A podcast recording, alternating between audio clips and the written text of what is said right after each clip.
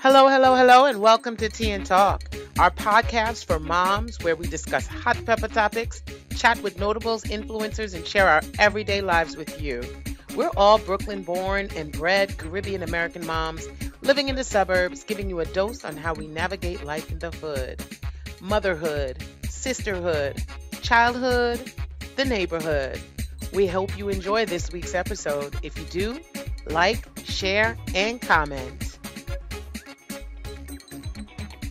First thing, ladies, ladies, did anybody watch Ava DuVernay's uh, Netflix series uh, When They See Us? I, I, haven't watched it, but I and I said this to somebody on one of their comments. I lived it. I remember in '89 when yeah, I was. Yeah, we all did. Yeah, yeah, yeah. When I was in junior high school, and Daily News had this big article about these kids wilding out, and I was like, we're the same age. I'm the same age as these 14 and 13 year olds and mm. I can't imagine, and I didn't even know these boys, but in my heart, I said, I can't imagine kids my age doing this. I said, this doesn't even sound right. I said, I don't think that they did this. But you know, when you're 14 and yeah. you're telling people, I don't think this is real, I don't think this is true, and they're showing you pictures of kids that look like your friends, that people that you could have yeah. hung out with, mm-hmm. it just hurt me to a point where I just could not believe. Like even to this day, I would tell my kids never go out in the park at late at night because you might be caught up in something, and you know you never know what's going to happen.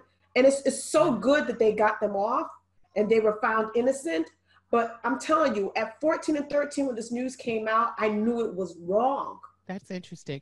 It's interesting that you say that, and I agree with you that it was wrong. I think I was too young because I also was around. I was a little bit older than you when that case came out back in the 80s yeah. Um, 89. I think when I first saw it, you know, you grow up with Caribbean parents, and my mom has a very different perspective than the rest of African American people do. Mm-hmm. Um, she believes what the press says. And so the wilding thing became something that she saw as very negative. You know, my mom lived out the news.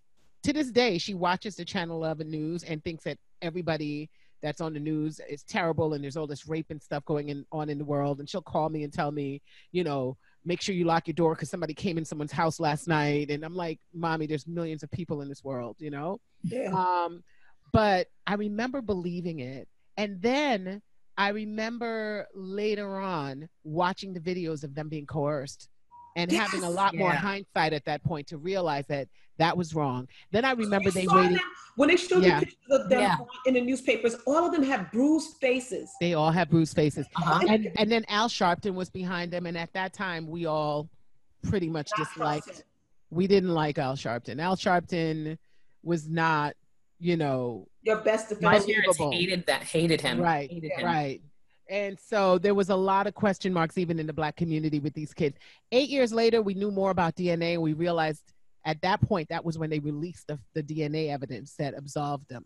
Mm-hmm. Right. And they still remained guilty. Right. They're still in prison. Yeah. They were still, well, some of them had gotten out. Korey was still in prison, mm-hmm. the one who ended up at Rikers or in at the adult prison, but the rest of them had already gotten out, but they were still, this, this was still their label.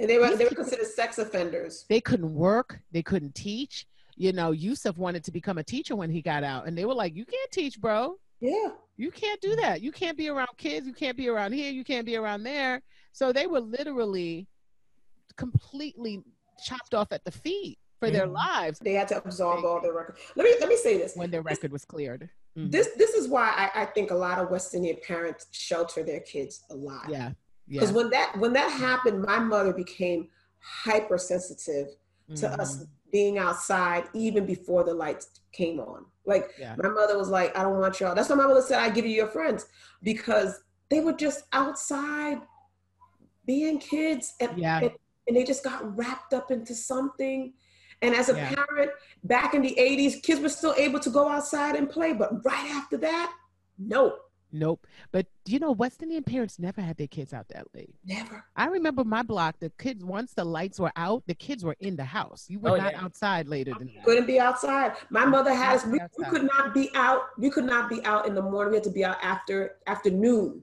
Like yeah. after 12, we could be yeah. outside. And even then it was close to the house, near the house on the porch. Okay. So I have to find a way to say this as politically correct as I can. Go ahead not not not only were Caribbean parents very strict, but they also often warned us, I don't want you playing with those children. True. Yes. And when and when I say those children, I mean the children that they saw on the news, like Yes. these young men. That's exactly what I was trying to say. understanding- Mhm. Not understanding that these children were being railroaded and understanding Yes. the system and the plight Yes. African Americans have to go through. Yes. And as a result, why you see these neighborhoods looking like this. And I think it was our generation that now has to teach our parents or have taught our parents, listen, it's a it's a larger story. Yeah, it's because some of our kids are going through it. Yeah. Right. Right. Mm-hmm. It's not just the headlines because I, I, I can I can say, you know, I've had my great aunts or my great grandmother say, I don't want you down that street playing with those children. And it Mm. was because of the stereotypes that were fed to them. So I, Yeah. I, I I'm always the one that wanted to kind of bridge that gap.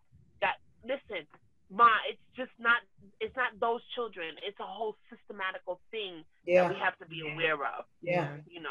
And you have to Uh, remember the 80s. The 80s was a time, and if you remember Ava DuVernay's documentary 13, that was a time where more black kids, black people were locked up and put in jail for very minor crimes, more so than any other decade mm-hmm. in our history, right? So during that time, they had those key words they called like predators, and you know, all of mm-hmm. these things were used to name black people who they perceived as bad. And then we had our upper class blacks looking down on kids that lived in Harlem, that Yep. lived in these neighborhoods. And we started looking at them as predators as well. So when the case came out and they started saying wilding and they started saying things like that, we were looking down on them. A lot of people in the black community, we looked down on our own. And that that's something that was a shame, but we really didn't know better. Just like the parents, watching those parents in the interrogation room in that documentary was the sad I cried for those parents because they mm-hmm. did not know did at not. that time that they should not trust the police. You know what's crazy? Maybe, maybe because Haitian people, we have always been fighting, even with our military. You know, there's always so You guys were the first. Yeah, there's always so much unrest in Haiti. And that's because if a Haitian person feels wronged or if they feel the system is not working to the advantage of the, the, the uh, larger population, they will stand up and fight. So in something like the Abner Louima, when he was at a club, a Haitian club, and the cops picked him up and they, they did something bad to him. Yes. Like Yes. You all you have to do is say one thing on, on Radio Soleil or one of our Haitian radio stations, and we will get up and out and march and fight. Yes. Stay at the police station. I remember one time the cops came when I lived in Flatbush. The cops came down the block and they grabbed some young guy up. Everybody came Back up We started screaming at the cops. We told them, "Let the boys go. You don't know what you're doing. This is not the neighborhood." Mhm. Mhm. like those parents and i you know i can only imagine what was going through their mind it could have been the fact that they themselves did not feel that they were warranted the right to Yeah. stand up for their kids It was a But- di- yeah, it was a different time. They did not know any better, and you could see that. They kept telling their kids to cooperate to with exactly cooperate them. Tell would tell them the truth. No one, not one of them said we need to get a lawyer here. Not one of them. This is a very different time though. And I told Okay. Marky yesterday. I said I sat down with him and I said, listen, when if the police ever take you in, what are the three things you say to them? He Mhm. goes, I want my mommy, I want my daddy, I want a lawyer. I said those in that in that order. Okay? Call my mommy, call my daddy, call a lawyer. And that's it. I said they can't ask you anything else after you ask for a lawyer. Because once that happens, you, I said don't sign anything. And, and this is a conversation I'm having with a nine year old. you need to because they arrest 10 year olds 9 year olds in their classrooms They kill them. Terrifying. not only did they not know that they could ask for these things, but they played a they had to play along and thought that by playing along their kids would be better off. yes Because, Mhm. and the narrative with just media alone, you have to listen so carefully in the morning when you listen to the news. Just Mm. sometimes you t- you have to sit back and say, "Wow, that description would be so different Yeah. if it was uh, different circumstances." Oh, yeah. yes and yes. it, yeah, certain things rub me the wrong way when it's when it's re- news is reported yeah. uh, in a different way for different circumstances. Mhm. You know, Korey, which was the oldest of them, he was the only one that was sent to an adult prison. oh, He was not prepared for an adult prison. Mm-mm. He was not prepared for an adult prison. Um, also when I looked at him, I looked at the movie, but what one thing people really need to watch is the documentary that came out on PBS. It's on YouTube.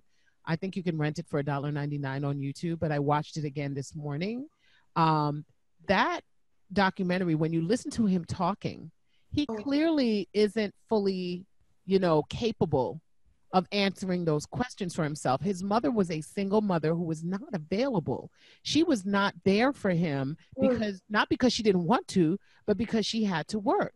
She had no money. She couldn't even fill up his commissary. So this was a child in an adult prison that couldn't even defend themselves because the, the CEOs, everybody was looking for something that, you know, pay me and I'll take care of you. He had no, she had no money to put in his commissary. So he was out there fending for himself in an adult prison and he had the longest sentence. He was in there for what 13 or 15 years. And m- the majority of the time he was in isolation in solitary confinement because he could not handle being in an adult prison. He was a child. Um, of all of those stories, which were all sad, that one was the saddest story ever. So if you want to start watching it, wait and give yourself some time to watch episode four. You know, you know what? I have to say this because because this this always and it's something that's been turning in my mind. Jewish people they have their bar mitzvah for their sons at Mm. 13. They tell their sons, "You are a man now." Black people, we tell our sons very young, "You are the man of the house. You're you're a big Yeah. man." Big man. Yeah. But white people, they call their sons little boys in their 20s. Mhm. Yes. And we can't afford to do that with our kids. We Can't though. afford to do that We with our cannot afford to do it.